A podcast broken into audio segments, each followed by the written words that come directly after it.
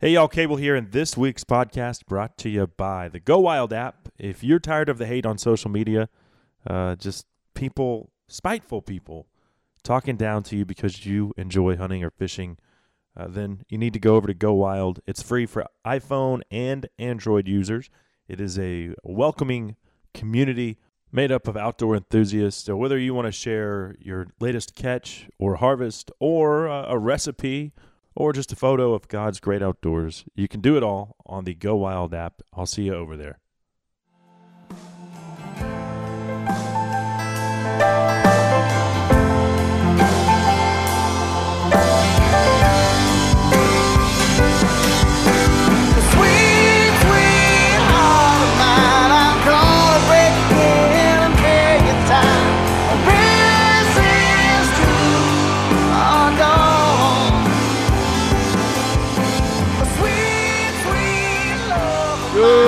Good morning, good morning. Cable Smith, welcome everybody to the Lone Star Outdoor Show powered by Dallas Safari Club. It is great to be here talking hunting, fishing, the great outdoors, and all that implies with you fine folks. Thank you, thank you, thank you for being here today. I do appreciate each and every one of you. Hope you're having a great week, uh, making time to get out there and sit in a tree, hopefully. Uh, if you are, wear that safety harness. Don't be selfish. Do it for those who love you because it would suck. It would really suck to come home from a hunting trip dead. So please wear that safety harness. That being said, we've got a great show lined up for you today. Our good friend Derek Ratliff of Horizon Firearms will be here, and we will get into a myriad of topics, which I will tell you about momentarily. Uh, but you know what to do by now. Pull up that stool a little closer to the campfire. Pour yourself another cup of coffee out of that beat up old thermos. Yep, the one your grandfather passed down to you. Probably says Stanley on the side, if it's like mine, and it's likely still got mud caked on it from last duck season, uh, which, uh, hey, the opener will be here maybe like two weeks now. So excited about that. I know y'all are as well. Uh, but anyway, here's what we're going to do on today's broadcast. We're going to talk do it yourself Alaskan caribou hunting uh, everything that went into Derek's hunt from planning to the gear to the cost to the local customs and traditions. And I imagine that will take up the majority of the show. Uh, but we'll wrap it up by talking a little elk hunting as well.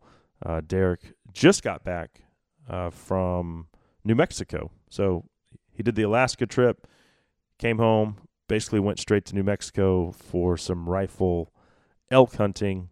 And so we'll get into that at the bottom of the hour. Now, there's a cool story concerning a bull that uh, Derek actually wounded. It has a, a heartwarming end to that situation. And I'll have Derek tell us about that as well. So that's what's on the docket for today. Couple other things to mention. Don't forget that our October Photo of the Month contest is going on right now. We've got a Kopfjäger Industries ambush. This is the perfect mount for anybody who rifle hunts out of a blind. Um, total value of the ambush and Reaper grip is 580 bucks. So, awesome prize for you this month. Just email your best outdoor photo to Lone Star Outdoors Show at gmail.com. Better yet, you can post it on our Facebook page wall or use that LSOS photo contest hashtag on Instagram. So get your photo in for a chance to win that Kopfjäger Industries ambush. And then our 12 monthly winners at the end of the year will square off for a chance to be our 2018 Photo of the Year Grand Prize winner. What does that mean exactly? Well, that person will join me on a trophy axis deer or black buck hunt. Take your pick down at Coons Canyon Ranch in Rock Springs, Texas. So another great grand prize hunt offered up by Coons Canyon Ranch. Um, let's do a quick giveaway. I've got the Havalon Rebel, uh, one of their newer knives, and I believe, let me open this thing up here. I think this one actually has the fixed blade as well as the uh, famous retractable or replaceable blade that Havalon is known for. Uh, yes, indeed, it does.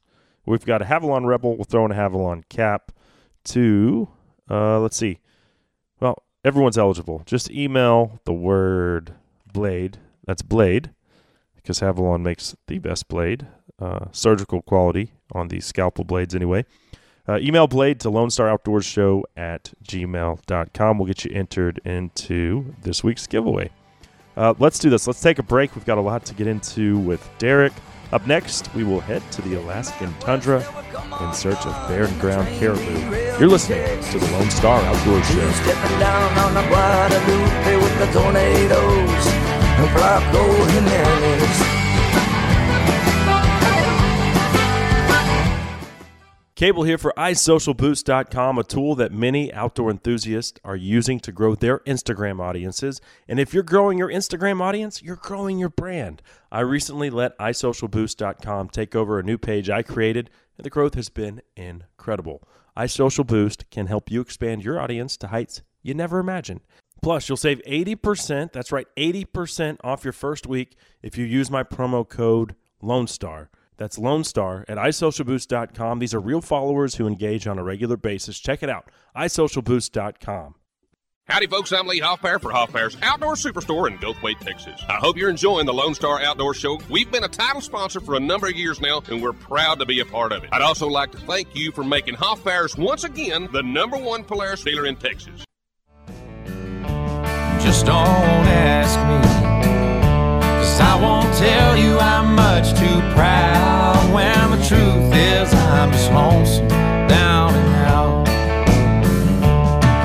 Well, I try to convince myself that I can't feel pain. Soak it up with. Lonesome down and out. There's little Jason Eady bringing us back on the Lone Star Outdoors Show, powered by Dallas Safari Club. Cable Smith riding shotgun with you today.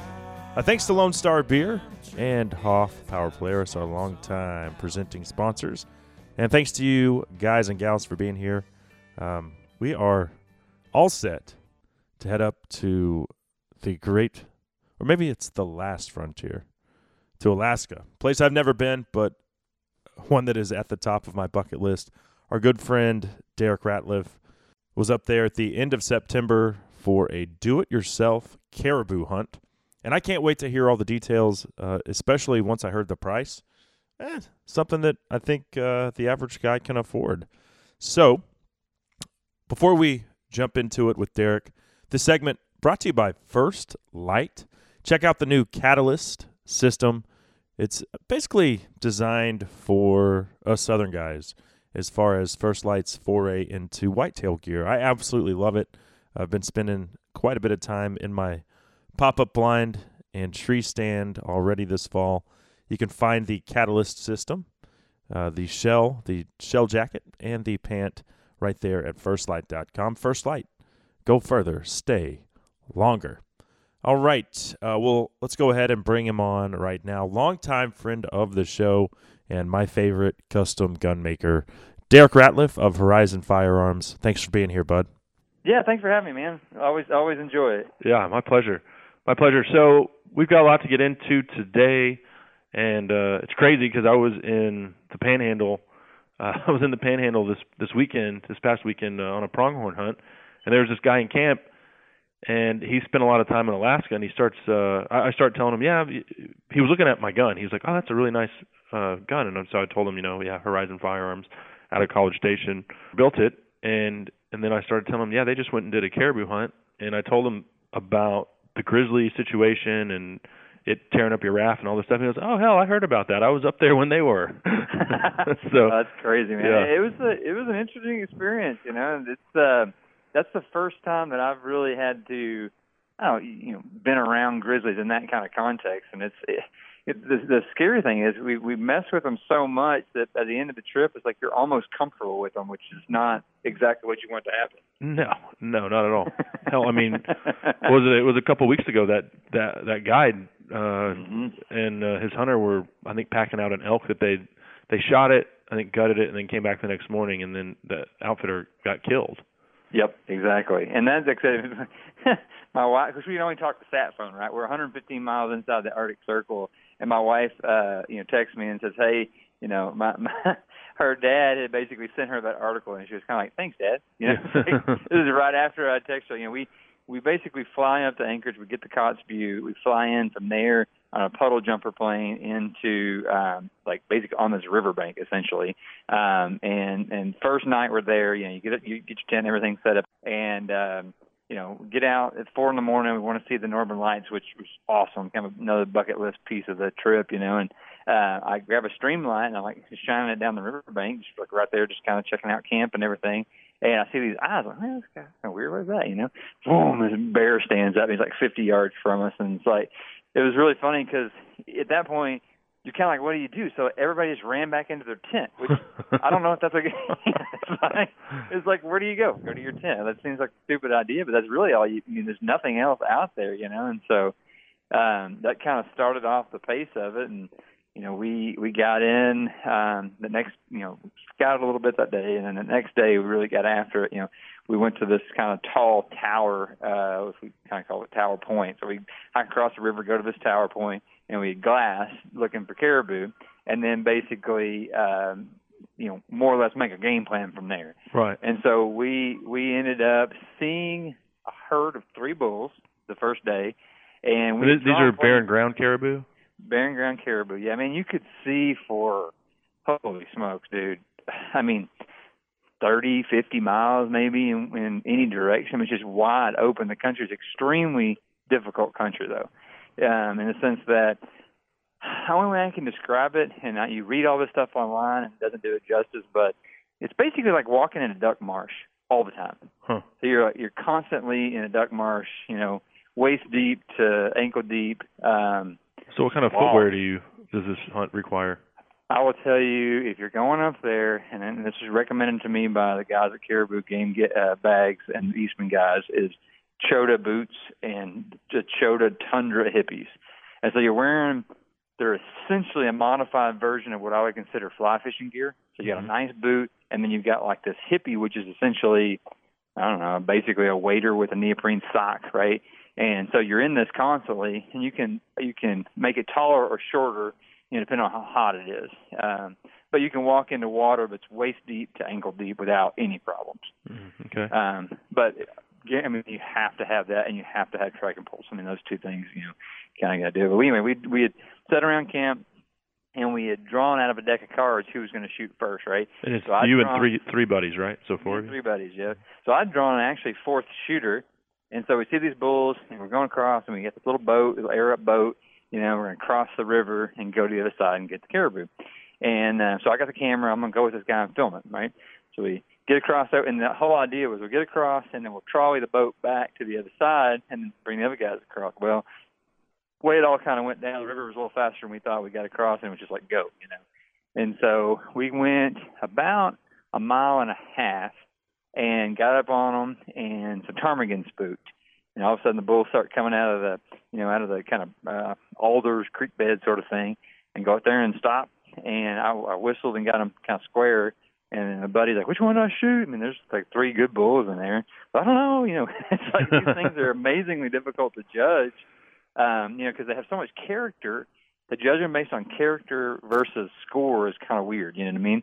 And what And the, you don't know what the hell you're looking at. I mean, you never. This is your first time up there. Exactly. well, and it's like we started looking at how you score them. And It's like width of this, length of this, and you only get these two tine lengths, and the palmation helps only. in- like, man, you just shoot the one you want to put on the wall. Is basically what it goes down to. Right. You know?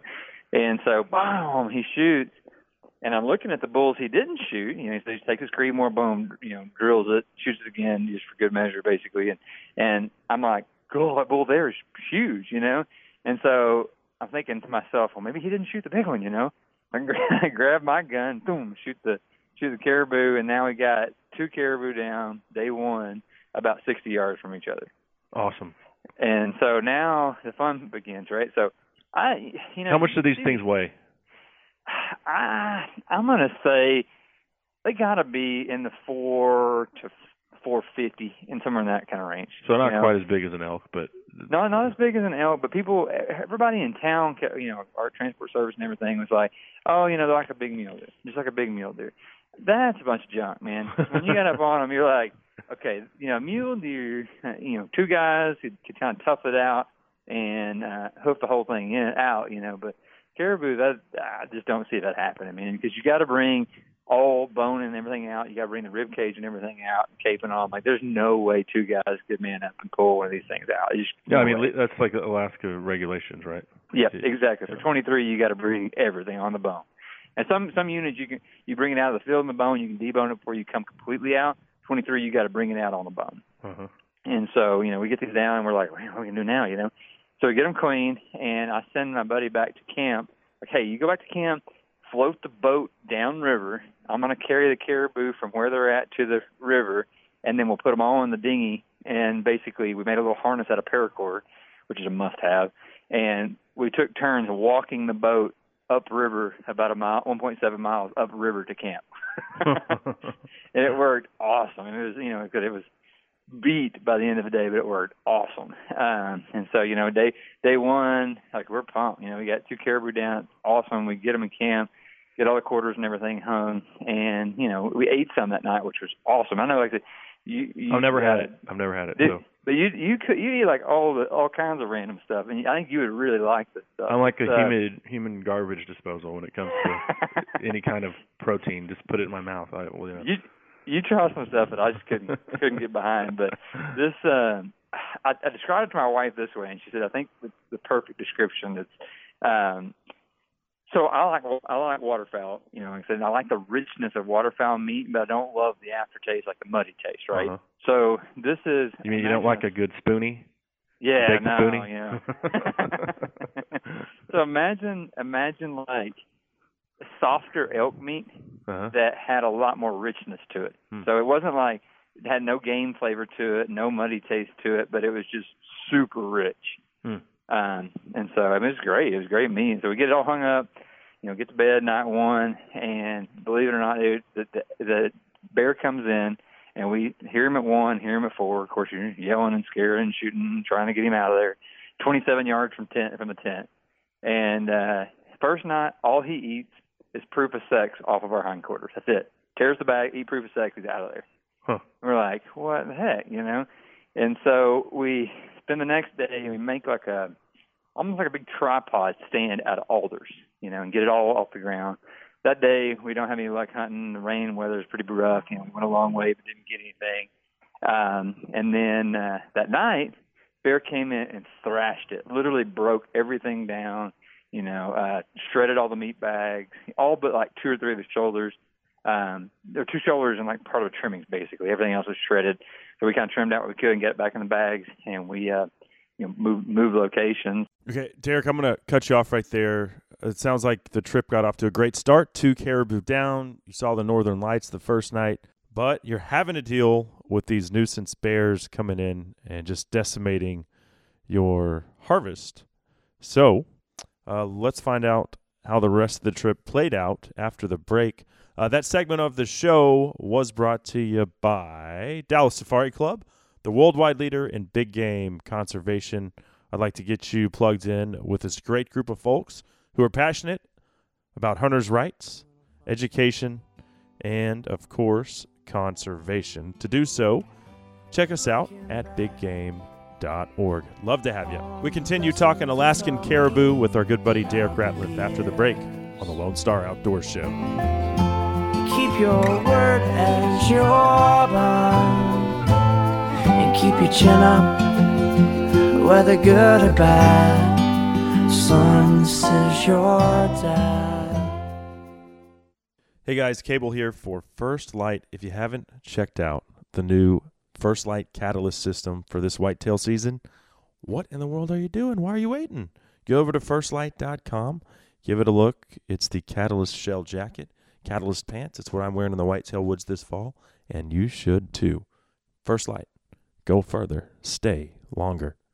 Did you know that you can manage specifically for wildlife? Yep, yep. Birds and deer don't show up on cue. We all know that. You need a plan to attract them.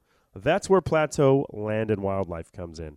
If you're a landowner currently in ag and you're done messing with cattle and mending fences, but you want the same low property taxes for less work, well, you know what to do. Check out my friends over at Plateau Wildlife. Call 866 256 2935 or go to plateauwildlife.com today. Hey, hey, all you waterfowl junkies out there. Cable here for TX Duck Blinds. Highly durable and highly mobile, customized duck blinds built by duck hunters for duck hunters. Each blind is built from solid steel by professional welders and field tested before shipment. A duck season will come and go, but guess what? Your TX Duck Blind is built to last. Customize yours today by calling 817 965 1306. You can also find them at texasduckblinds.com or check them out on Instagram and Facebook at TX Duck Blinds. Pike County, Illinois, and the surrounding area is hallowed ground for whitetail hunters. And with 21 years' experience, Golden Triangle Whitetails is the oldest outfitter in the state. Spread out over 14,000 acres, they have 350 acres of food plots, 500 tree stands, and over 80 box blinds. The guides take pride in having hunters harvest giant Midwest bucks. Golden Triangle Whitetail hunts the Illinois archery, shotgun, and muzzleloader season. They have a full time chef and excellent lodging. Book your whitetail hunt of a lifetime by going to www.goldentrianglewhitetail.com today. Do you have a hog problem at your ranch or deer lease? We have the solution. The System Hog Trap comes in two sizes 17 foot and 30 foot diameter traps. After you trap the hogs, take the top section off the trap and use it for another feeder site to keep the hogs away from the feeder. The system is both a trap and a deer food plot fence. That way you don't waste your money on just a hog trap. Call 940-391-3669 or visit www.goinfencing.com. That's goinfencing.com. I've tracked blood in on the floor. I put my fists through the wall. I've dragged trouble through the door. I've spilled wine on it all.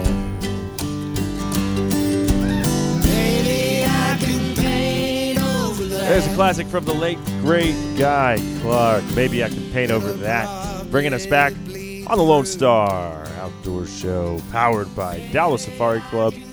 Cable Smith with you today. Uh, thanks to Lone Star Beer and Hoffpauir Polaris, our presenting sponsors, and thanks to you for being here as we are visiting with uh, buddy Derek Ratliff of Horizon Firearms and Iota Outdoors.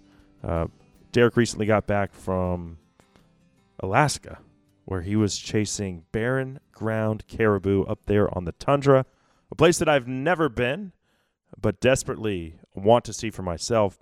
And this was a do it yourself hunt. Uh, so we're going to get back into it in just a second. But first, this segment of the show proudly brought to you by Lone Star Beer, the national beer of Texas, available right now in the Lone Star Beer camo can. Grab a 12 pack on your way to the deer lease. And remember to celebrate punching your tag on that big buck with an ice cold Lone Star beer. Um, okay. Well, Derek, certainly appreciate you sticking around through the break. Uh, we already talked about kind of the setting there in Alaska as far as the uh, the terrain. It's very boggy, very muddy. You compared it to constantly walking through a duck marsh. But what I want to know is how was the weather? Um, was it like bitterly cold or rainy? What were the conditions like on this hunt? Man, it's interesting. So, it's. The, I mean, you're not worried about this meat spoiling, so. Oh no, no, the sun never comes over you like it does here in Texas. It's like it kind of skirts no more than just a little bit above the horizon line, kind of left, you know, kind of in a weird left to right manner. And so what happens is in the morning, it was like 18, frost on the ground, super cold, and you get kind of a weird fog where we got socked in one day where we really couldn't get out of the tent until 10:30, 11. And then in the middle of the day, some days it would be 55. Huh. But the second that the uh, the you know sun went behind the clouds, it dropped 20 degrees like it was nothing. So you're constantly like layering and unlayering, layering and unlayering. It's kind of it was weird. And I don't know if it's because of the much the moisture on the ground. I can't reiterate how difficult the stuff was to walk in. You know, I mean, it wasn't um, it wasn't altitude walking. Like I know you you just got back from elk hunt too, and it's like that that kind of walking is a different kind of walking. This is you know more flat, but physically you know demanding. Since you're walking the mud all the time, you know. Mm-hmm. Mm-hmm. So you know, day three we end up uh, kind of seeing a bull, making about a I'd say about a or I guess be about a it was day, day four, excuse me. We made about a six mile loop and got up on an awesome group of bulls. And um so we get in there and I'm filming again for a buddy And we're like, all right, here we go. You know, we got uh got him in there, and I'm like, okay, you see this one that looks like this? Yeah, okay, I want one with good tops. All right, down out there's a good one. Okay, here we go. You know, all right, cow's out of his way. Yep. You see him turning. Yep. Gonna turn to the left. When he turns to the left, shoot him. Whoa! Bull I'm looking at standing there. I'm like, what in the world? You know, it's like I hollered at him. I was like, no, shoot him again, shoot him again. He's like, why? He's on the ground. like what? You know, and I pan out, and he had shot the one to the right of the one that I was filming, which is still a great bull. Um, but it was just kind of funny, you know. We had we like worked that hard to get it on camera, and it, and there's so many sometimes that it's hard to like figure out exactly how you know it all it all works. But, yeah. And Well, so that what? was- how do these animals act? Because obviously there's no trees, there's no cover out there. You're on the Yep. tundra. Uh, how close do they typically let you get before you know they get spooky? And I would say around 250 to 300, they start kind of checking up. Outside of that, they don't seem to really care. And it depends on the size of the group. You know, so a lot of times we were seeing groups that were, I would say, 10 to 16 animals, and sometimes as much as maybe, probably the biggest group may had a 50 to 75 animals in it. Uh-huh. And so what would happen is you'd be sitting there, and basically you would look out over the horizon, and over all of a sudden you see this, and they're they're super white, so like they stick out like a sore thumb, right? So you see this like white wave come over the horizon, and it looks pretty flat, you know. But they're booking it. Like one day we tried to, like you read all this stuff, like number one sin in caribou hunting is trying to chase one down. But everybody's got to try it once because you think that you, you know you're like, yeah, yeah, some art, you know, somebody somebody wrote that, that's whatever, you know, I can I can catch up with them, no way. We we we, we saw some, and they were probably, I would say, maybe two miles out, maybe two to three miles out, Uh-huh. and we basically uh hiked behind them the best we could, and finally. I know, no, no BS. Probably four miles, four and a half miles out. We're like, no, they just, they just aren't going to catch them. And so then I ended up taking my. it's true. The golden rule is true. Yeah, man, I took my GPS and marked where they're at, and best we could figure, in that four mile walk, that they plussed us by about another mile and a half to two miles. Huh. Like I I don't know how it was possible that they were going that fast, but you know, and so it's just uh, so what kind of happens is, you know, you, you do them like a good, uh, you know. Uh, the other thing I can think of compare it to is the high school defense play, right, in football, right? So, you know, running backs coming this way and you get a good angle on them. You just pick an angle where you think they're going and you get there as fast as you can get. And if you get lucky, once you pass them, you know it. You're like, I got them. And uh, if you don't, they, they're gone. There's no no chance in the world. Yeah. So, okay. you know, so it's basically find them, cut them off. find them, set up. cut them off. Uh-huh. Yep. And so, you know, we were in a weird deal where they were still going north, right? So, which all the outfitters and stuff are pretty upset about. Kind of like it's just like they shouldn't be going north, but the weather's been weird and the migration's been weird here lately. So they were coming over in bands, but still going north up the river. So, which was kind of weird. But the the last day, you know, we get we get in on a bull on the last day, um, and you know, so kind of fast forward here. At this point, we're sitting on top of a hill. We're looking. We see the bull coming. My buddy who's with me is his you know his time to shoot. Says, "Hey, what's that coming towards camp?" And we look over, and here comes this nine foot grizzly down the water's edge towards camp. And he's Hmm. heading right to our meat. So we moved our meat out to like a gravel bar now to try and keep it away from him, you know. And at the same time, we look over and we're like, hey, there's our buddies packing out the last caribou. They're packing out the last caribou going straight towards the meat pile. Here comes the grizzly the other direction. So we try and call them real fast on the sat phone. Just, hey, you, you know, stop. Nobody answered. It's kind of hard to get service and such. And so we like, I just grabbed a gun, shot in front of the bear. He didn't didn't even stop. Didn't even faze him. So you know, put another one in it. Shot a little more in front of him, like on a bigger rock. And he kind of stopped and looked at the rock and walked straight about 30 yards from our tent and just sat down. And it's illegal. I mean, you can't you can't kill a bear to protect your meat, only to protect yourself. Correct. Yep. So the only thing that we could have done really any different was, like I said, protect yourself. Um, if you were a resident, and residents get a sweet gig. I mean, they get pretty cheap bear tags. Um, and if you are a non-resident, you have to be with a resident guide or an outfitter. And so, you know, for us to shoot that bear, you know, my understanding is it had been ten, eleven thousand dollars for us to have a guide in there and shoot that bear. Where if there was a resident, you know, they could have easily, you know, shot him whenever. And we saw him, you know, multiple times. Uh, so it's like, so we get, you know, get him scared away, and we're looking at this herd of caribou coming, and we were behind them. And you know, you know when you can't cut them off. And it's like, I looked at my buddy, I'm like, hey, you know, his last day, but man, there's no way we're catching those. You know, and so what we're gonna do, we set him up, got my got we using my gun at that point, you know, dialed it out to seven hundred and I said, Okay, if they go north over the ridge, shoot the you know, shoot the bull before he goes over. If they uh if they turn south, you just got stupid lucky and let's see how close they'll get, right? Yeah. And man, no no BS, they turn south and come right at us. and so I'm ranging and dialing down. So six, five, four, three, two, you know. And so finally, it, it's just hard to get them clear because so many in this particular group. There's probably 60 in this group, and um, got it down. I nudged him at, at 180. I'm like, just shoot him, you know. It's like it's like walk us over, you know. And um, so we shot him that last bull at 180, and then we took one big heavy pack out, all four of us, and we were able to get him out of there. Um, but it was it was a track. But then that night, you know, we moved the meat again. Like I told you, we put a tarp down, put the meat down, put a tarp on top of that, put the um, put rocks on top of that, and then put this little dinghy boat on top of that, thinking it would scare the bear, and he just thrashed everything.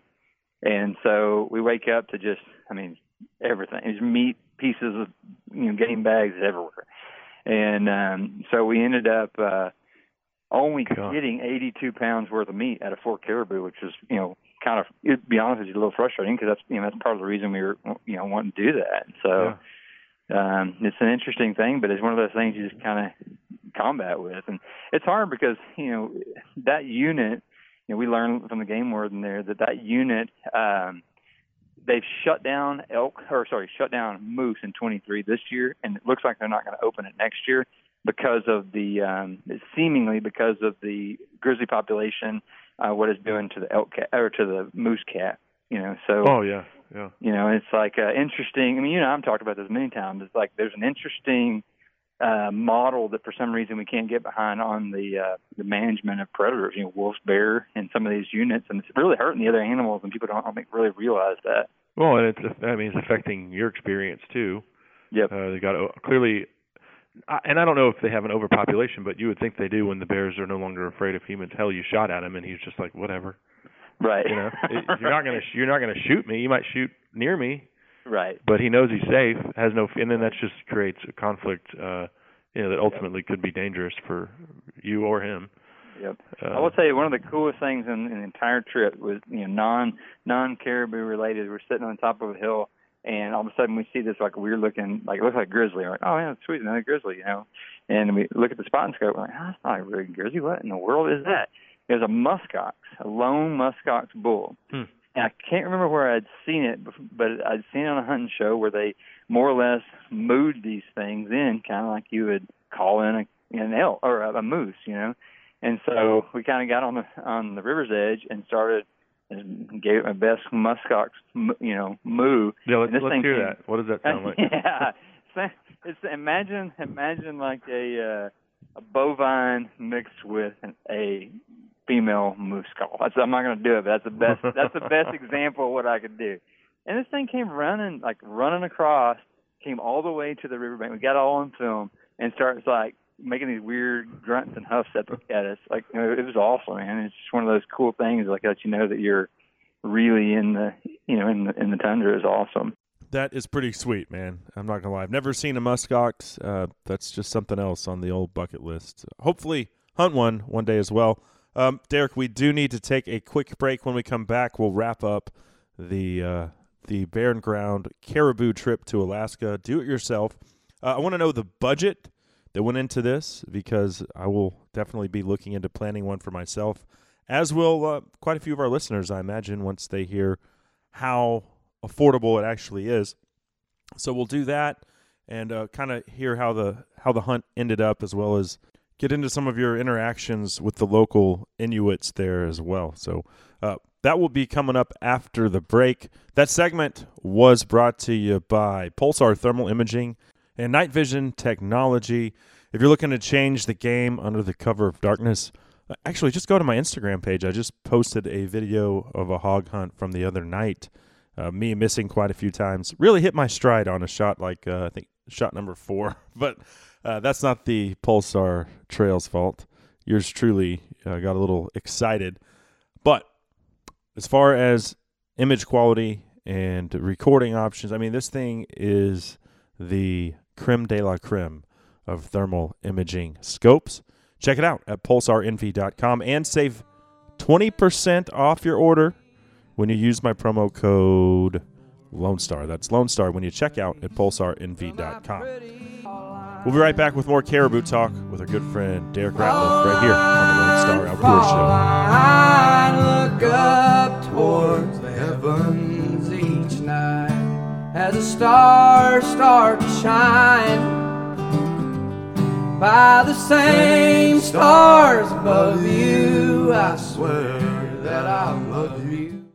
Live Oak Outdoors offers some of the best waterfowl hunting in the Central Flyway, hunting over 2,000 acres of cut rice along the coast that attracts wintering geese by the tens of thousands. Hunts take place out of layout blinds or white parkas over a spread of 1,500 decoys. It's also common to shoot pintail and other puddle ducks in the goose spread.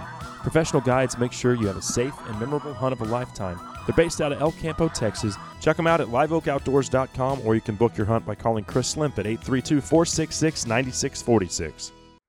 All right, waterfowl junkies, the finisher is the quick and humane way to dispatch a duck or goose. It's uh, you know, it's unsettling when you've wrung that bird's neck, you throw it in the pile, and 10 minutes later he's laying there flopping. Uh-uh. We don't want that. That's not ethical. And so the finisher alleviates that. You stick the finisher in the back of the bird's skull at an upward angle, give it a little twist, boom, dead instantly, never felt the thing. The finisher is only 14 bucks. It fits on any waterfowling lanyard, and you can find it at adrenal-line.com. Hey, hey, all you waterfowl junkies out there. Cable here for TX Duck Blinds. Highly durable and highly mobile, customized duck blinds built by duck hunters for duck hunters. Each blind is built from solid steel by professional welders and field tested before shipment. A duck season will come and go, but guess what? Your TX Duck Blind is built to last. Customize yours today by calling 817 965 1306. You can also find them at texasduckblinds.com or check them out on Instagram and Facebook at TX Duck Blinds. A rock steady point, a covey rises, over unders ring out. Cable here for White Rock Upland Birds, an outfit Bell and I have hunted with many times. Whether you bring your bird dogs or use their polished pointers, hunting quail and pheasant on the White Rock Trophy Ranch is an experience to remember. Located 45 minutes from DFW in Italy, Texas, White Rock will waive the $150 guide fee if you mention the Lone Star Outdoor Show. Plus, save $25 off any package if you bring your own dogs. So grab your buddies and shotguns and call 972 880 9068 today. Hi, this is Ted Cruz. Thanks for listening to the Lone Star Outdoor Show. Take these clouds and shade your sorrow. Fill these rivers with the pouring rain. This empty creek is slowly rising. Cable Smith, welcoming everybody back to the Lone Star Outdoor Show. The Flood is the name of that one from Zach Nytomt. And that one seems unfortunately appropriate for the amount of flooding that we've had here in the Lone Star State over the last couple weeks. Goodness gracious, the Llano River is out of its banks. People having to evacuate their homes. It's just it's a bad deal all the way around. And other folks, uh, yours truly included, are just having a hell of a time getting around the deer lease. Uh, that's a far cry from being forced out of your home, but uh, man, trying times that is for sure. Thankful for the rain, but the good Lord has blessed us with enough. Uh, we are all set to continue our Alaskan caribou adventure DIY do-it-yourself hunt with our good friend Derek Ratliff of Horizon Firearms. But first, this segment is brought to you by Iota Outdoors. Check out the Iota Crux if you haven't already. This is the stock that I've got on my Horizon firearm, my 7 mag. It weighs in at uh, under three pounds. Hmm, pretty lightweight. And uh, when every ounce counts on those backcountry hunts, that's the rifle stock you want to have. Check it out. It's the Iota Crux. You can find it at iotaoutdoors.com. All right. Uh, well, Derek, you know, we've talked a lot about this caribou hunt already. And other than the bears, getting into your meat stash at hard earned venison, it seems like this is a hunt that you would highly recommend to anyone listening.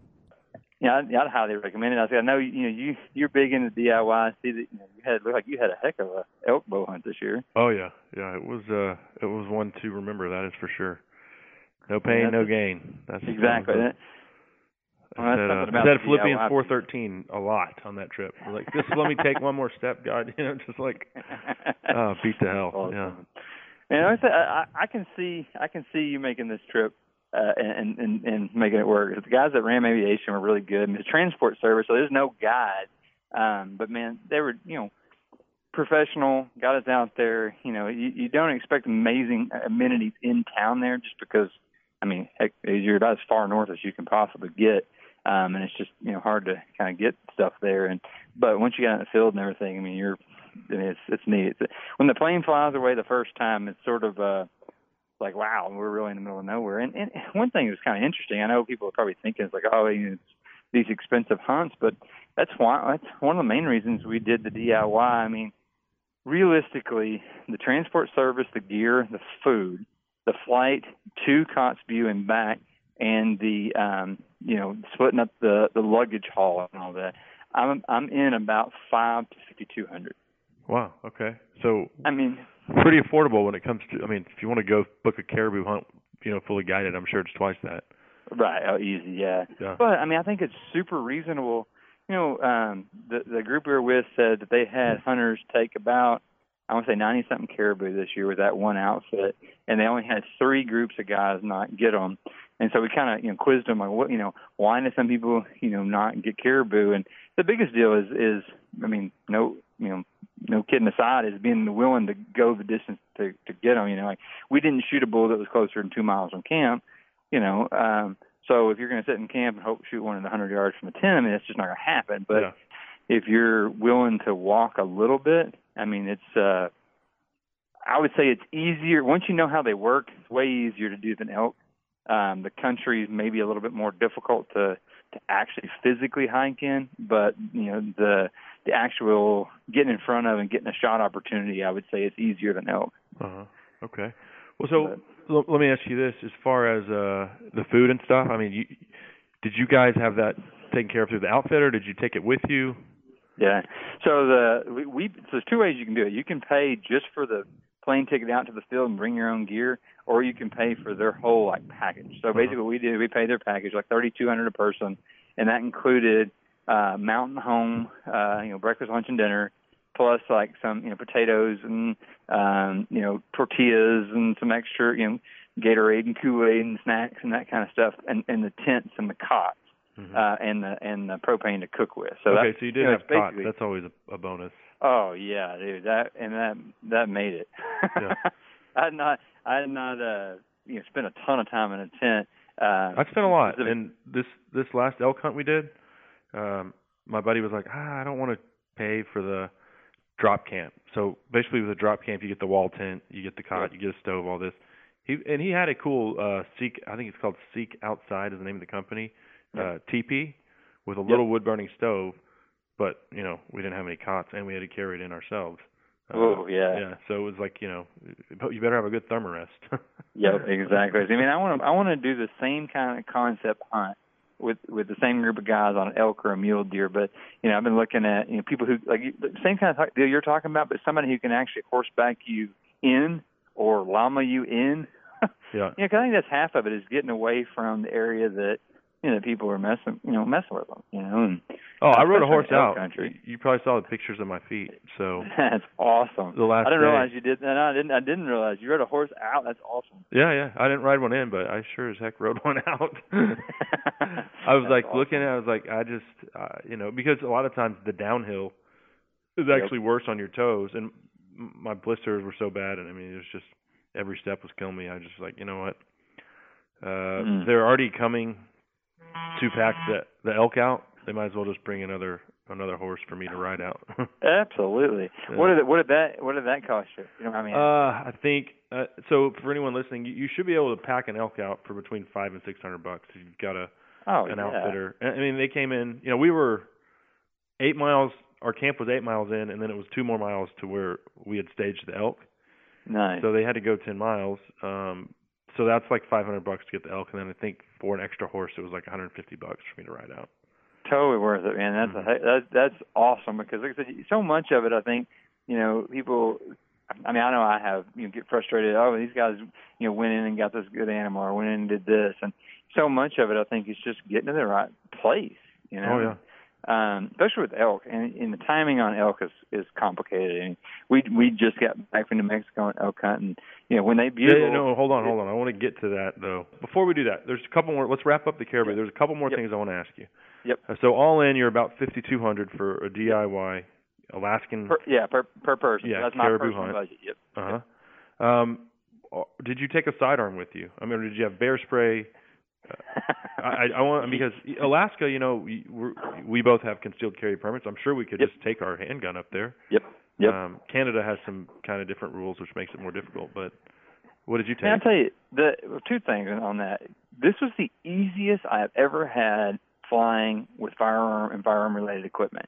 And I would say that I am a firm believer shameless plug here with no sponsorship, but the the Alaskan Airlines did a phenomenal job Hmm. all the way through. Man, they were great and, and they acted like they had actually seen and understood that their customers did this, right? Right. And so, I mean, it was super convenient. I mean, that, that, no big deal. You know, flew all the way through. It was great. But I took, um, so sidearm wise, I took a long slide 10 millimeter, um, just a uh, Remington R1, and it's you know, and it, you know, you look at what Razor's done with 10 millimeters, man, right? You know, that was kind of my thought.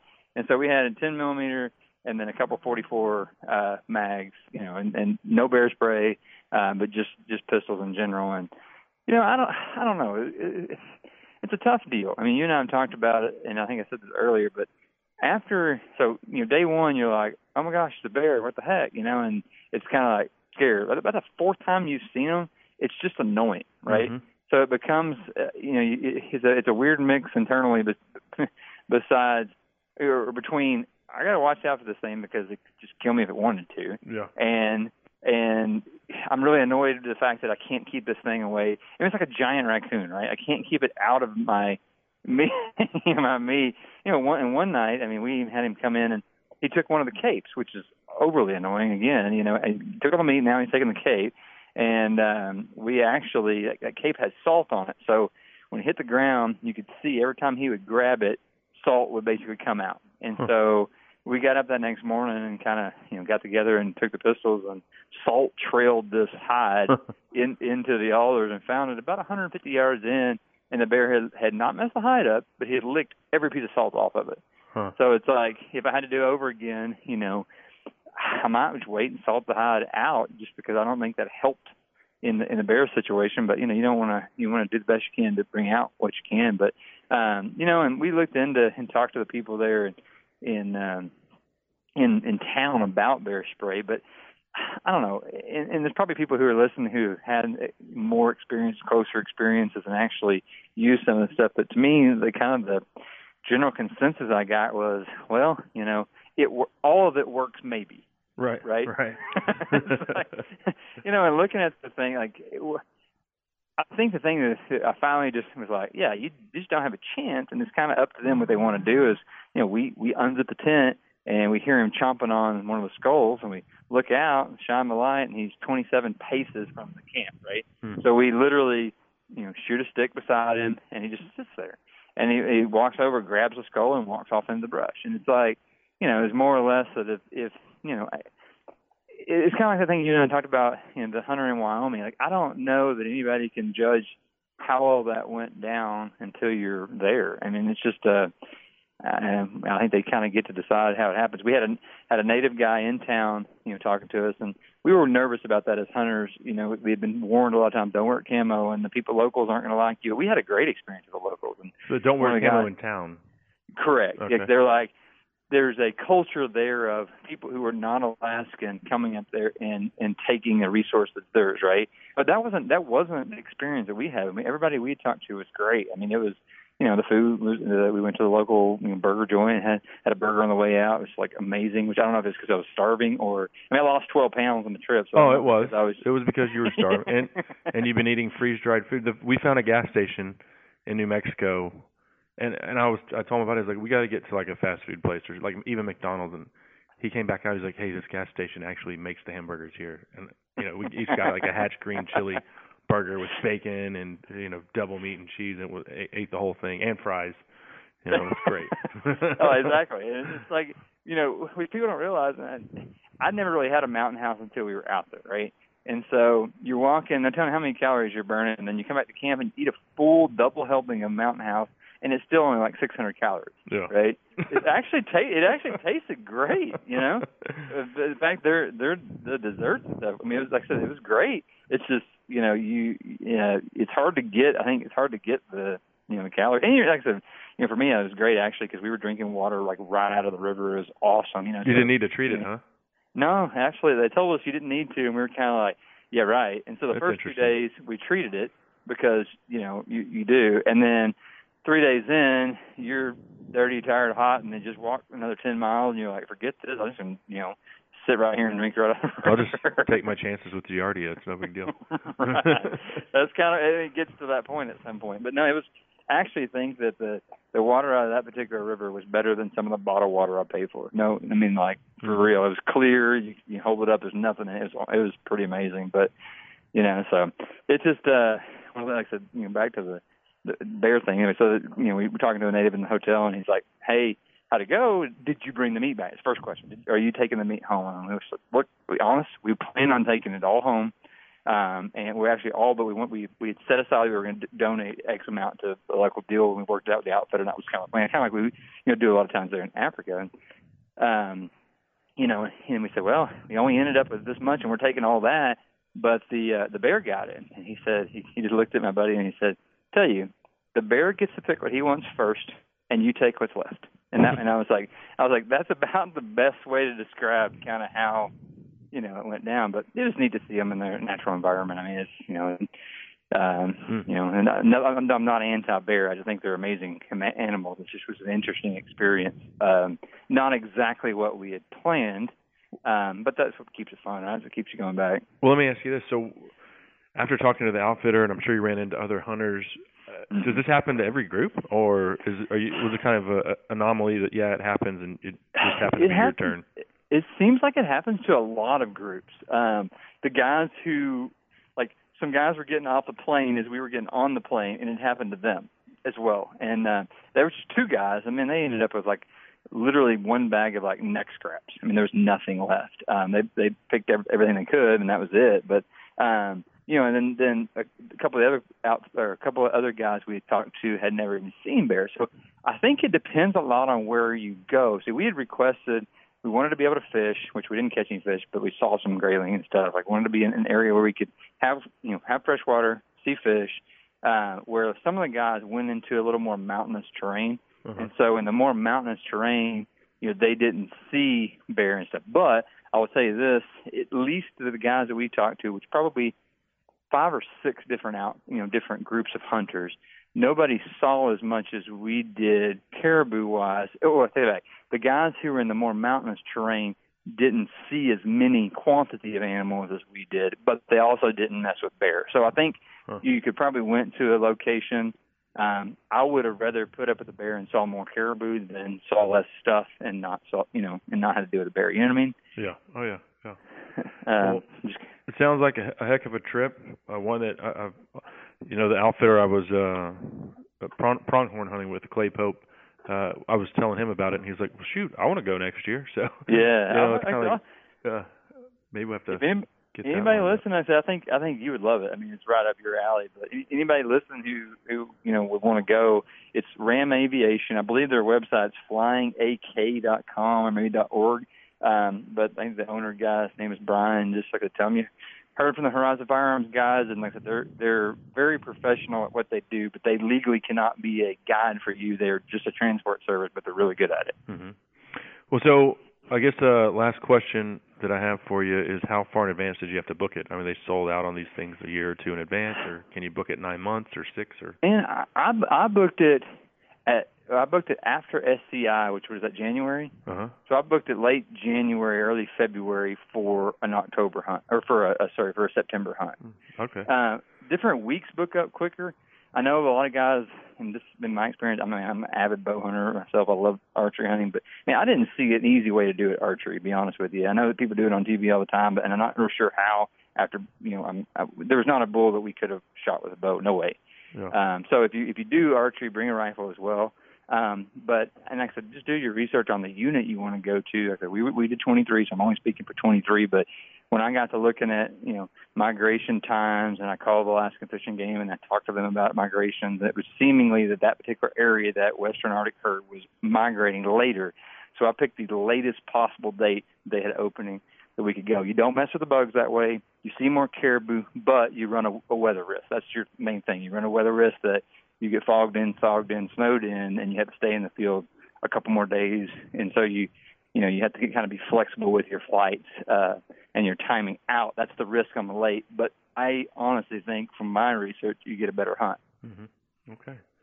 Well, awesome, man. Well, that sounds like a yeah, absolutely. definitely uh, something out of the realm of of you know out of the realm that most hunters probably have have thought about doing. But when you hear the price tag on a DIY caribou hunt, it's like yeah, I could save up for a few months or a year and oh yeah, and make that happen. So well, and this and this is coming from a guy who, like I said, I absolutely love uh, everything about elk hunting, and man, it would be hard pressed if a guy said, "Hey, here's an elk tag," or "Hey, here's another caribou tag."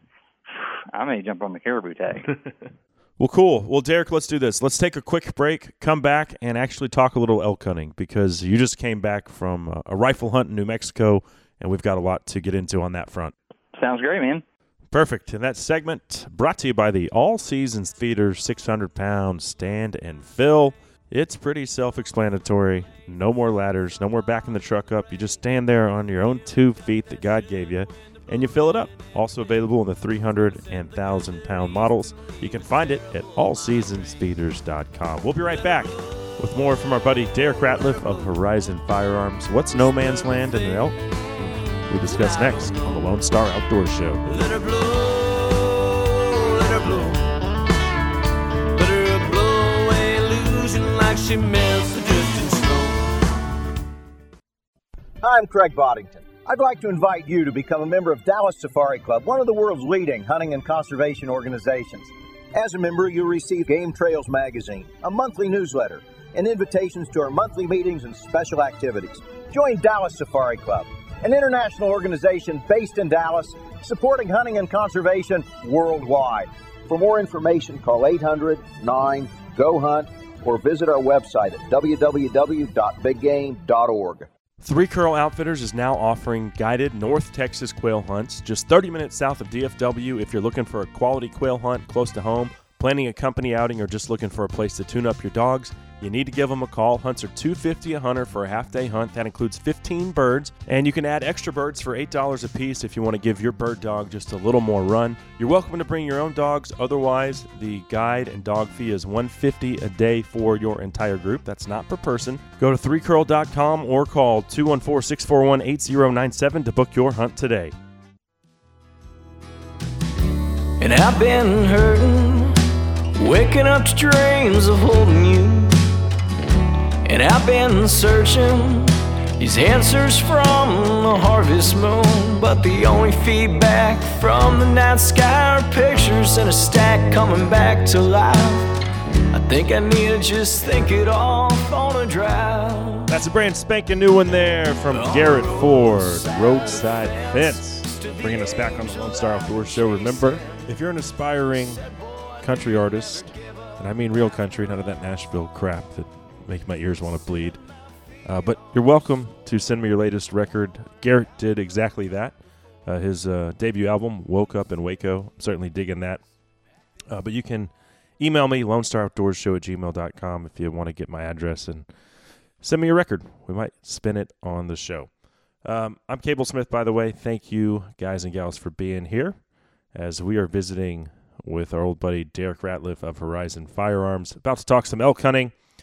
But before we do that, this segment of the show brought to you by Lone Star Ag Credit. You know, land is the one thing they're not making any more of. But Lone Star Ag Credit has been helping its borrowers finance their own piece of Texas for over 100 years. They'll do the same for you. Check them out at lonestaragcredit.com. All right. Uh, well, let's talk some elk hunting. Uh, Derek recently got back from, well, he got back from Alaska, then essentially went straight to New Mexico. I know his wife was less than thrilled, uh, as was mine after that New Mexico archery elk hunt. But Uh, Derek, you did a uh, a rifle hunt there. So, Derek, which caliber uh, Horizon firearm did you take with you on this trip? She brought the 6.5 PRC again. Okay. That's been that's, that's kind of my gun of the year here. Yeah. so you took the six five, which we've talked about in the past. It's Yep. like a Yep. it's like the six five Creedmoor hopped up on steroids. Basically, yep. Yeah. Um. So where did you go? Uh, as far as I don't know if you drew a tag or if you had a landowner tag or, or or what. And So- uh, and you were there. I was there first week of September, so it was pre-rut. You were there. Gosh, what? Uh, first week of Yeah, October, essentially. October, exactly. So what was Exactly. the what was the rutting activity like this late in the season? And it's interesting. So uh, we we go Unit Four, and it it is private land. It's it kind of nestled in on around the Carson National Forest. So it's some uh, you know longtime family land, and we kind of trade out on who gets tagged, and so you, you know and that kind of stuff, right? And so uh, you kind of pick when you go. I always go first rifle, and what, the reason being is it's kind of interesting. Up in that, it's high country, so like the cabin, um, you know, it's it basically takes stream water, and it's all uh, propane lantern kind of you know cabin. So it's not like a cabin, you know, it's like like a roughing it kind of cabin, right? But it's it's a it's about 9,500 foot, and I would say that the top of the the mountains are around you know 11, 10, 5, 11 kind of. So you're in the high altitude, and what I'm seeing is Well, Carson National Forest is no joke. I've spent a lot of time No. there, and that's Yeah. where Wheeler Peak is, which is the highest point in New Mexico. Yep, exactly. And, I, and I've always said, I mean, one of these days I want to draw a, a tag in the Carson and like sleep on our side and like literally the, the cabin's 150 yards from Carson, like walk across the Carson because it's we border some of the nastiest part of Carson that, Oh. that a normal hunter is not going to get. And man, the bulls we hear on that part of the Carson are awesome. I've seen some big bulls on Carson. Well, let me tell That- you, it is it is a, a unit that I, I did a mule deer hunt there, a rifle mule deer hunt. I didn't. I was unsuccessful, and w- in talking with the locals around Taos and some of the other surrounding cities, because we moved camp one time, we just weren't seeing anything. Yep. And they were like, "Why did you even put in for this unit? The, the locals don't hunt here. We go to an Yep. easier unit because it's so Yep. it's so rugged, Yep. so unforgiving." Um, and I love New Mhm. Mexico, but that, that that was a unit that was like just kicked my ass up and down. Oh yeah, no, I tell you, and and like I said, for I, I and we need we need to get together and do one of these years. But I, you could literally stay in our cabin and get to the nastiest part of Carson without having to put the effort in getting in there. Yeah. Um, and and like I said, it's deep and it's deep. Like you said, there's some nasty cliffs in there, but there's good bulls in there. yeah. But anyway, you know, it's it's interesting because our bow hunters this year, like had a you know a couple cousins and uncles go on bow hunting, and bow hunting was tough. It seemed to be hot, pretty quiet, um, and then you know you get that week break before rifle season starts, and so you know coming off that week break, it, it's typically when they seem to be the hardest rut. And so what we've noticed, and this would be my maybe I don't know, six or eight time to go up there and, elk hunt that particular property. And what we see is the first two to three days of first rifle, the bugle is still pretty good if the weather's right. hmm And um and then they kind of quiet down and get you know, and then it's and then you may get a little blip at the end of the next week, a little bit of bugle, and then it's pretty much done. I mean, you're coming off of it being like the right time. Like that week they get to break is for a reason, you know what I mean? hmm Um, and so, you know, we, we got there, heard a few bugles, nothing, you know, nothing major. Um, the, uh, the, the, I'd say the first morning they were bugling solid, but it was temperatures in the 50s and, and kind of humid, you know, hotter than, uh, you know, what I normally used to, right? And so what we we kind of did is we, we got up, we, we split ways. Had uh, my brother-in-law went kind of up the mountain, we went sort of down the mountain, and uh, with, with my brother Austin, and we kind of come through a clearing, saw seven cows, and they were being herded by you know what looked like to be the herd boys, a solid five by six, and um, you know basically we kind of went to the edge of his rock, and while he was herding the cows, I gave it a cow call, just you know, a strong cow call, and stopped him, and uh, uh, boom, you know, and Austin put the PRC on him, and boom, and it took you know it took shot him in the shoulder, and then you know shot him kind of in the lungs, and then you know we went ahead and shot him one more time, kind of unreasonable the last time, finish him off, you know, and and uh, here we go, we got a bull, has 287, you know, first morning, it's awesome, Yeah. right? And um, our brother-in-law, and then had slipped in on one, but he kind of outpaced him, you know, and it's, it happens, right? And so that evening, my brother-in-law was going to go back to the to the mountain. This is kind of a funny story. It's one of those all hunters will appreciate this, but you know we're watching him from the cab. I got my Maven uh, spot and scope, and we're checking it out, and we see this nine six by six come out, and we know he is about 300 yards from this bull, right? Hmm. And uh, he'd asked me that morning how many how many shells I need to take. I don't know, man. Six, I guess. I don't know. You know, Right. how many do you want to take, right? And so the bull comes out, and he's standing at the top of the mountain, got to be about 300 yards, and I'm watching it. I'm spotting scope. Boom! Sounds like he shoots a mile over him, right? And I'm like, well, that's kind of interesting. Boom! He shoots a mile over. Bull's not doing nothing. this happens. This happens five shots, right? Oh my god! And so I'm sitting and there with my father-in-law. My father-in-law is kind of like starting to get into panic. Like, what is he doing? Like the bull's standing there. Like, what, how is he missing? Like, what's wrong with the gun? I'm like, he's shooting a mile and a half over him. I don't know what to tell you, you know. And so he's like, you know, my father-in-law was like, how many, you know, how many shells he got left? He's got one shot left. So we'll see what happens, you know. And then about ten minutes go by. Boom! Whop! Nails him. Bull comes rolling down the mountain. Man, that was weird, you know. And so we go up. And this is a, this is a, something to keep in your mind. This is a good learning experience for everybody. Um, we walk up. So what happened? He said, "Man, you're not gonna believe it. I'm laying prone about a 45 degree angle on this hill, and uh, the first five shots he hit a aspen branch that was laid over about 10 to 15 feet in front of his muzzle. So his scope was clearing it, but the barrel was not. He had great group on that log, but you know, the bullet was going ten foot and then going wherever. Um, and so on his last shot, he literally picked his gun up and, and ran up because he thought something was wrong with the gun. He said when he got done, laid down, shot the bull, and he went to pick his gun back up, and he noticed his logs all gnarled up. So we cut that out and we dropped the uh, that log with the taxidermy mount. So we're gonna do a cool uh, wall pedestal with that log kind of coming out of the uh, coming out of the shoulder. So That's awesome. that was awesome. Then we then we ended up, you know, like I said, and, and I know you dealt with this on kind of the opposite end of the spectrum. Is man, when weather sits on on elk, I mean, you know, you just kind of got to live with it and, and do what you can. And we got a couple days of, of pretty solid rain and fog, and I mean, I got stir crazy, and we just hunted the rain. You know, but we had good Sitka gear and just hunted the rain, and um, didn't see much. And the bulls had literally quit, um, you know, quit bugling at all. And so we kind of went to one side of the mountain, and we we, we kind of gave up. Told my brother, like, that's fine if I don't get one. You know, we'll we'll go ahead and go. So we're walking back to the cabin to pack everything up. I look over and I see a bull on the other side of the mountain, pretty close where my brother-in-law had shot his.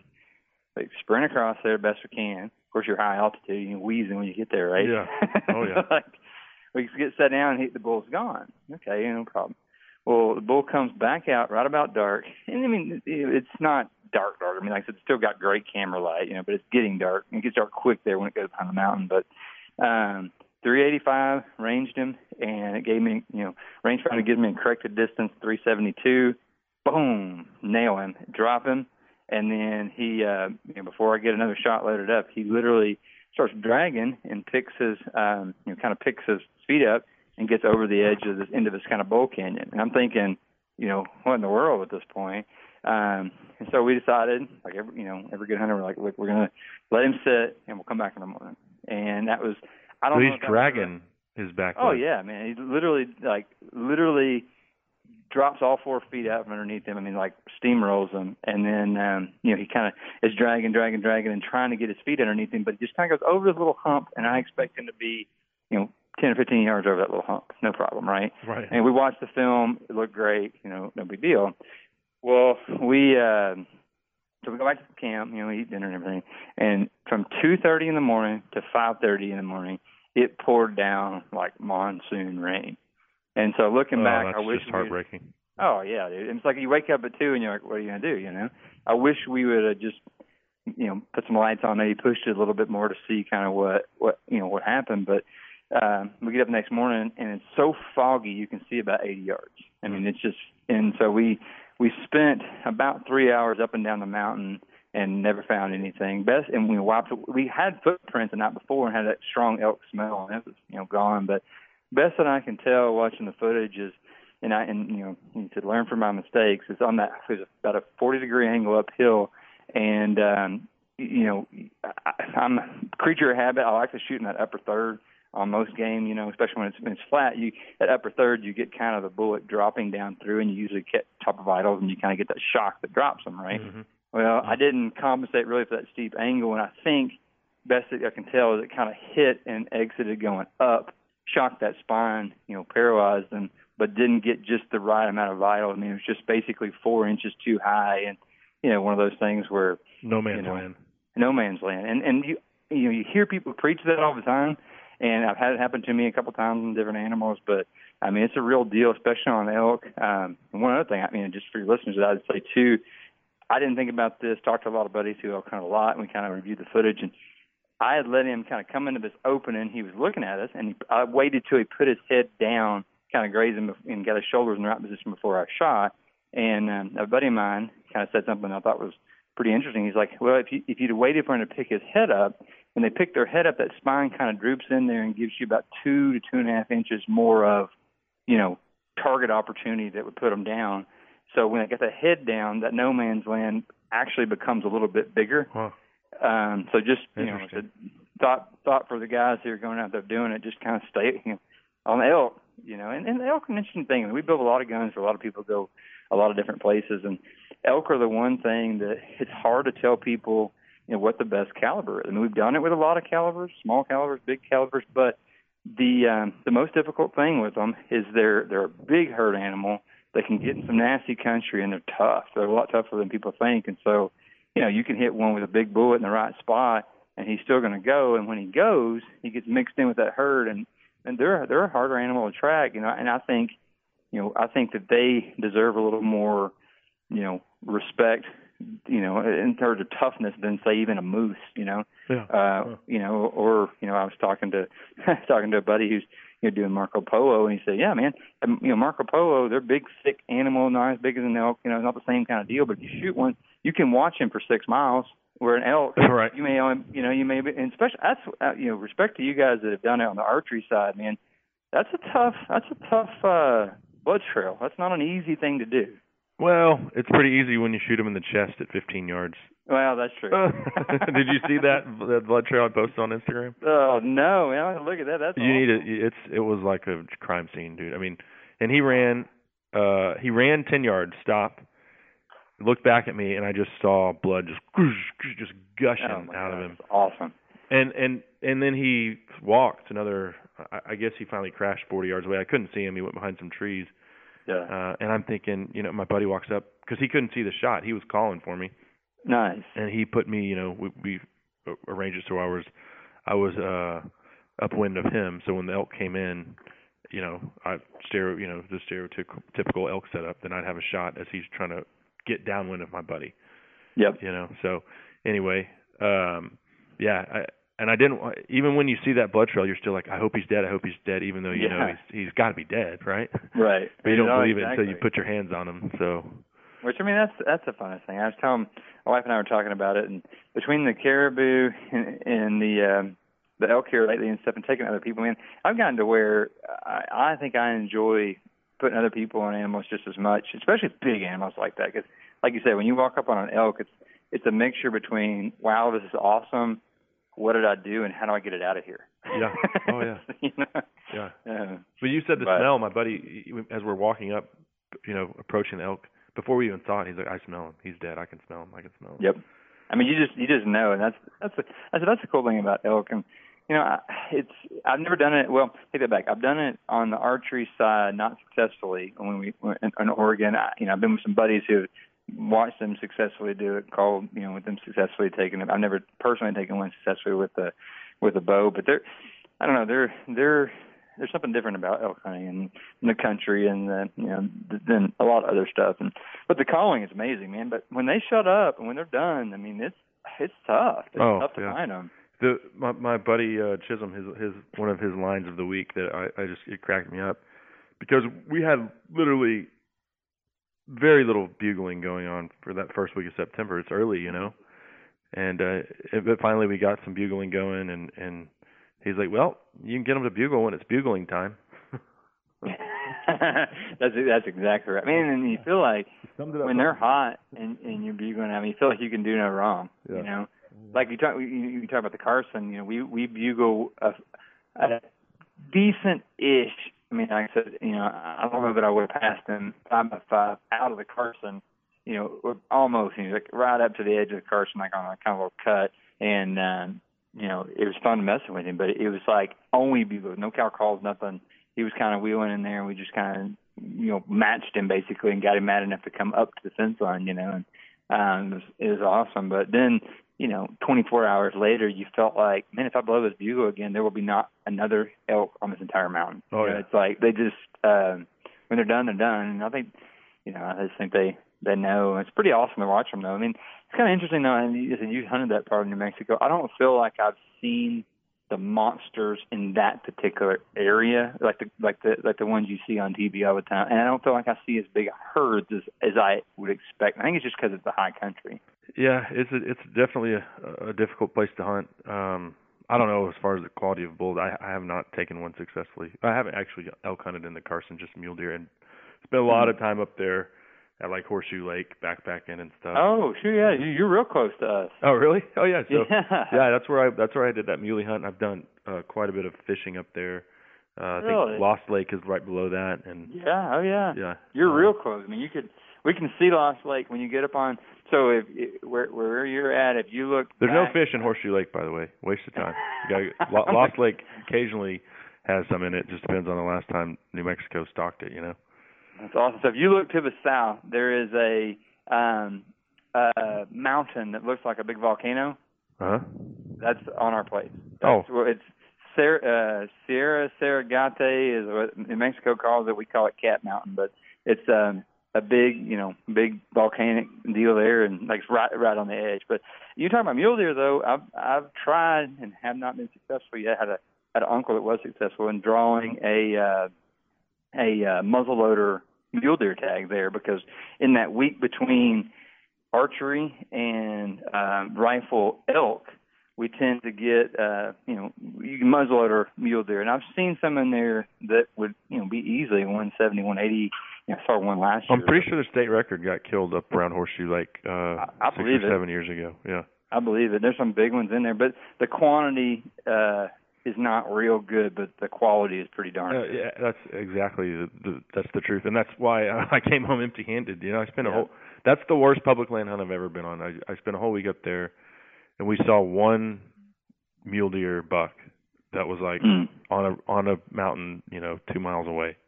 Yep. So it was. Uh, but hey, you know, I'd do it again in a heartbeat. oh um, yeah, absolutely. But I mean, back to your elk hunt. So it rains all night. You've you've Yep. shot this thing in no man's land. Yep. Uh, you don't find him. Yep. But it's it's not all doom and gloom. There's a happy ending here. Well, what is that? Well, somebody else got him. oh, yeah, I know where you're. no, I got you. No, we uh so so part of the deal, and I, I'm, and I know you got young ones too. So I, my boy is five this year, and we've we've gotten to where um, you know he's pumped about this year getting hunt youth weekend. He's been practicing quite a bit and everything, but he's on this antler collection kick, right? And so um, he, you know, we I brought him a caribou antler home and whatever. And so when we left, he was like, "Hey, can you bring me home antlers?" Right? And I'm like, "Oh yeah, you know, no no problem, right?" Mhm. Well, so we were sitting there last day, and uh, you know, look at this bull, and I'm I'm you know bummed, right? And so my brother looking too, and he hollers, "Hey, found an elk!" I'm like, "Yeah, no, yes, you know."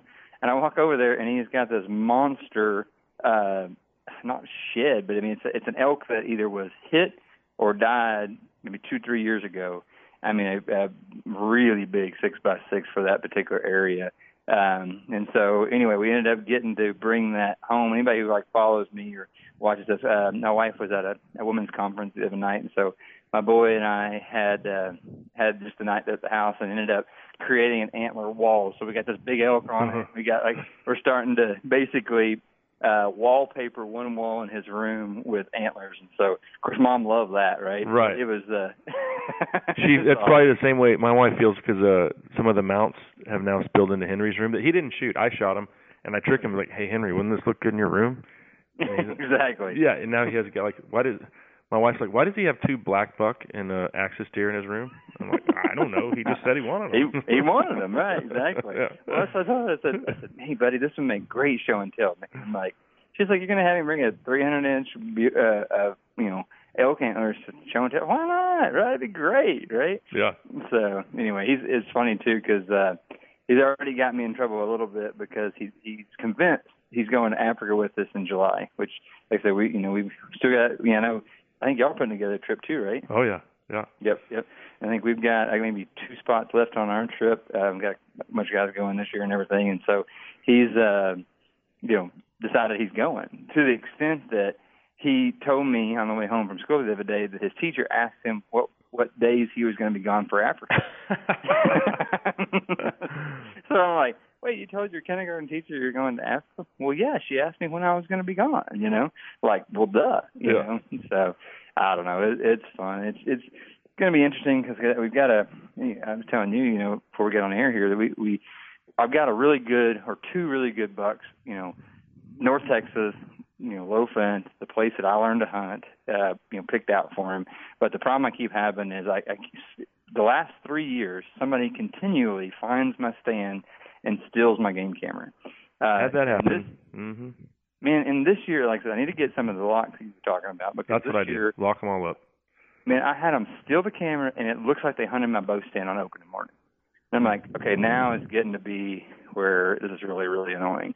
Um, so we moved stands and got got a a good, uh, you know, it's funny 'cause my my wife, like I said, she lo- she loves the industry. She's hunted herself, you know, on TV with me, and and like we have tons of mounts. Great, you know.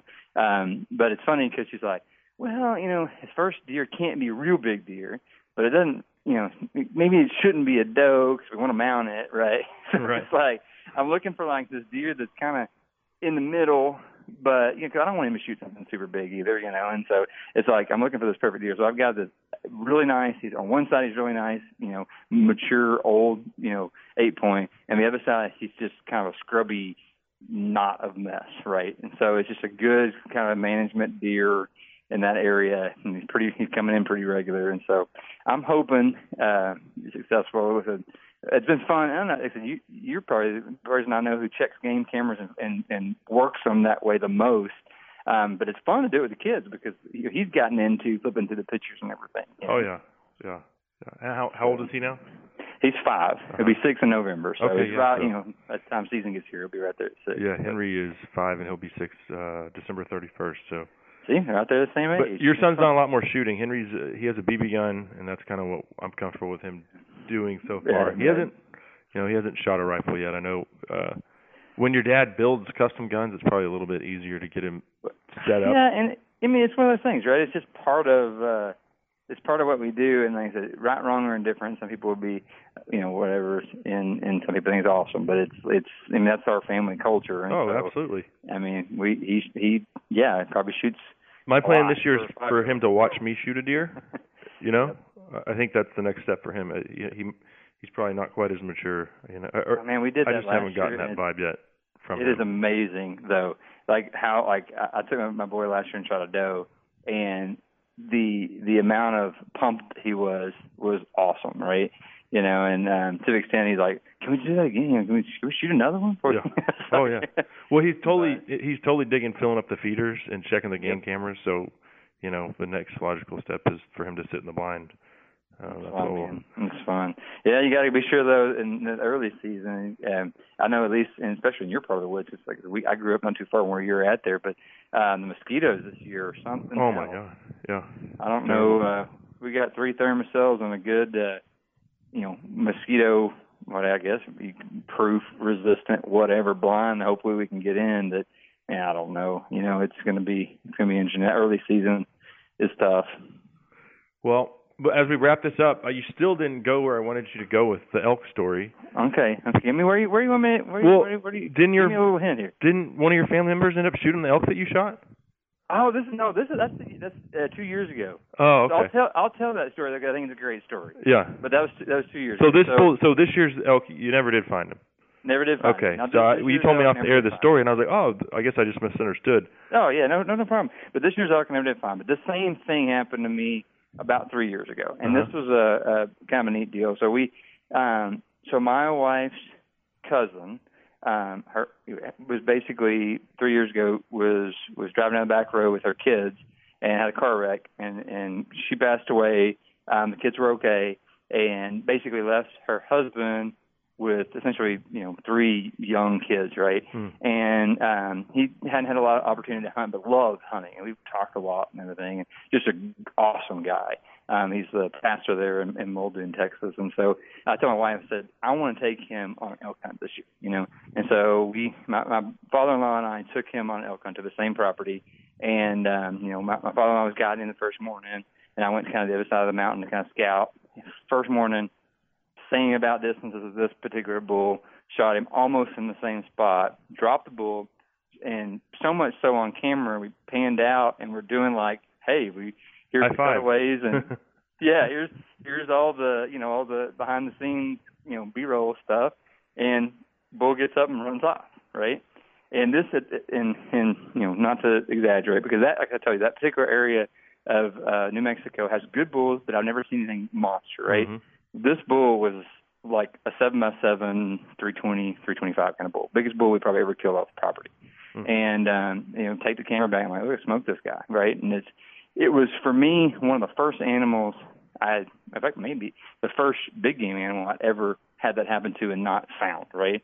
And so, you know, I kind of had that thing where it's like, do I, you know, keep looking, you know, do I look for it? How long do I look for it? Do I hunt? Do I not hunt? Do I hunt over? Like, what is the, you know, that weird moral hunt hunting dilemma there? And, and I kind of, and that's the same thing I did this year. To me, like, I notched my tag and said, that's my bull. I'm going to find him, right? Right. And if I don't find him, that's that's Kudos that's, to you because there's a lot of people out there Yeah. who would uh, not do that. Like, and that's that's just how I personally decided then that that's how I was just going to handle it from here there out, right? And so Mhm. looking for the bull, looking for the bull, looking for the bull, right? And so we're three days later in, and they have seen some bulls, but you know he could not overexperienced hunter, um, know, you know, trying to get him in the right spot, right? So I'm like, hey, go to this spot here. The elk like to move this direction, this time, this direction. Every time you'll be within a couple hundred yards of great, right?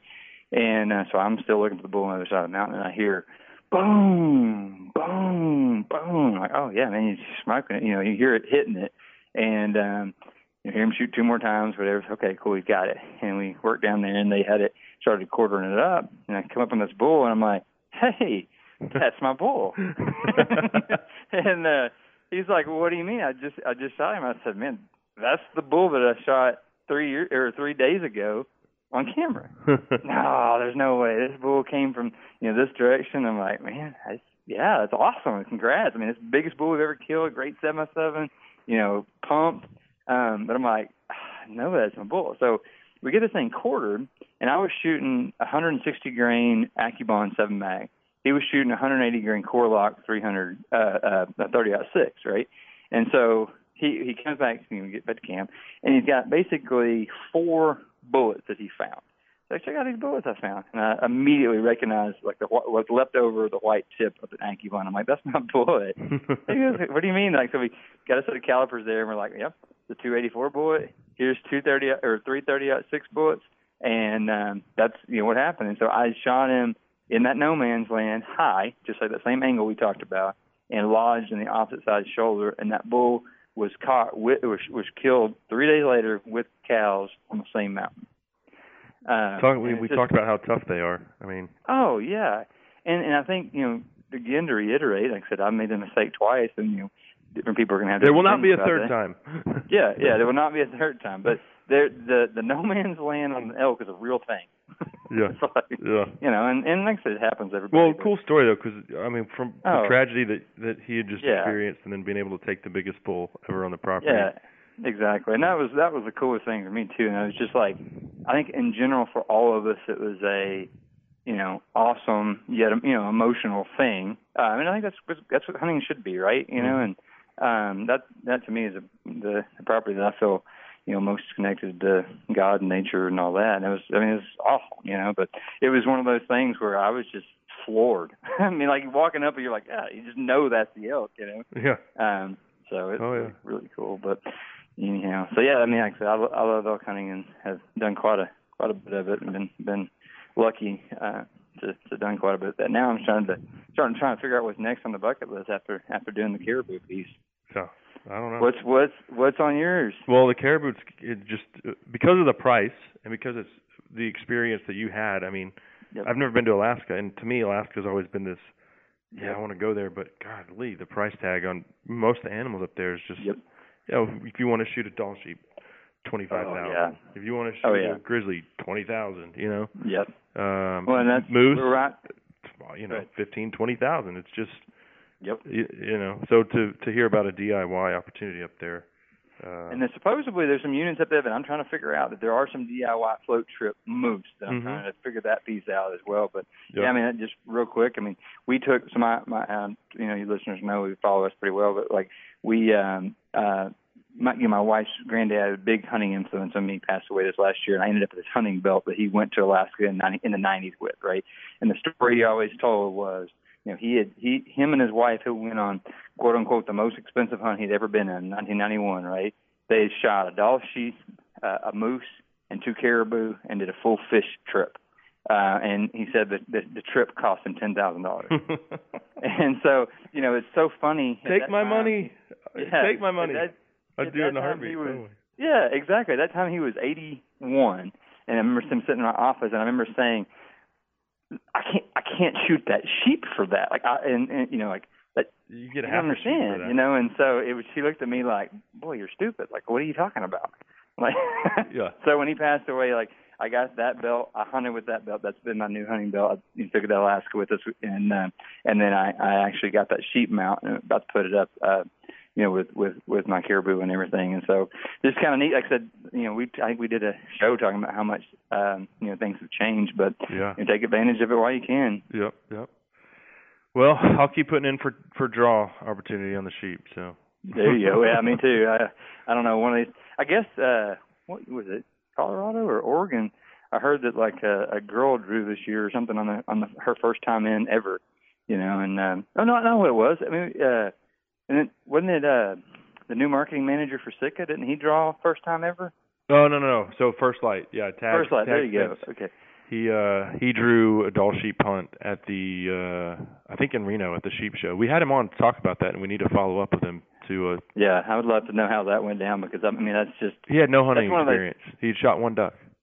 Well, hey, that's the thing though. That means, hey, look, you are in the right spot in the right in the right uh, industry at the right exact time. Oh yeah. yeah. No, I mean it was one of those deals where it, it makes for a much better story than somebody who's Oh, done it, yeah. you know, been there and done that. Yeah, absolutely. But yeah, I appreciate it as always, though. I mean, appreciate you having us on. Yeah, I certainly enjoyed it, man. We'll do it again soon. And I know where, where are you taking off to next? So we're doing, we're teaching kind of the first of our uh, kind of shooting schools uh, down in South Texas. Um, going to be kind of a, a neat deal. We're trying to see, and like I said, that would be it'd be awesome if you've got listeners who uh, are interested in that kind of thing. Uh, maybe send us a message on Facebook, Horizon Firearms, and kind of let us know. We're toying with the idea of doing that more often. Um, we've got kind of a, I would say, a private event uh, that we've been invited to come out and, and, and basically do a long range shooting course for six individuals. Um, And then, you know, it's something that we're looking to expand into if there's people out there that are, you know, interested in, in doing that. And then after that, uh, we go, I got another event in Austin and then hope, and hopefully, uh, we'll be gearing up for Youth Weekend before too long. Well, hopefully your son will get that gnarly eight point. So Yeah, sure absolutely. a, a photo. Absolutely, man. All right, buddy. Well, we appreciate, Appreciate it. it. We'll Yeah. talk to you soon, Derek. Sounds good. Mm, bye. All right, there he goes with us for the entirety of today's broadcast. Uh, our good friend Derek Ratliff of Horizon Firearms, and uh, you can check them out, of course, at horizonfirearms.com if you're interested in a custom rifle build or semi-custom. Uh, they do a lot of rebarreling, all that good stuff as well. That segment of the presentation was brought to you by John X Safaris. If you're not aware, I'm going back. I can't wait. It'll be trip number three. The date is June 7th through the 15th. Still have three spots. I'm taking 700s total, and I've got three spots left. So if you're interested on the South African safari of a lifetime, shoot me an email, Lone Star Outdoors Show at gmail.com. Unfortunately, just looking at the clock here, we've got to go. Got to get out of here. We're flat out of time, and I've got a tree to climb. So, do want to say thanks to Derek, uh, our only guest today. Uh, thanks to you, the listener, for being a part of the Lone Star Outdoors Show. Thanks to all of our sponsors for making this show possible. Until next time, I'm Cable Smith saying, y'all have a great week in the outdoors.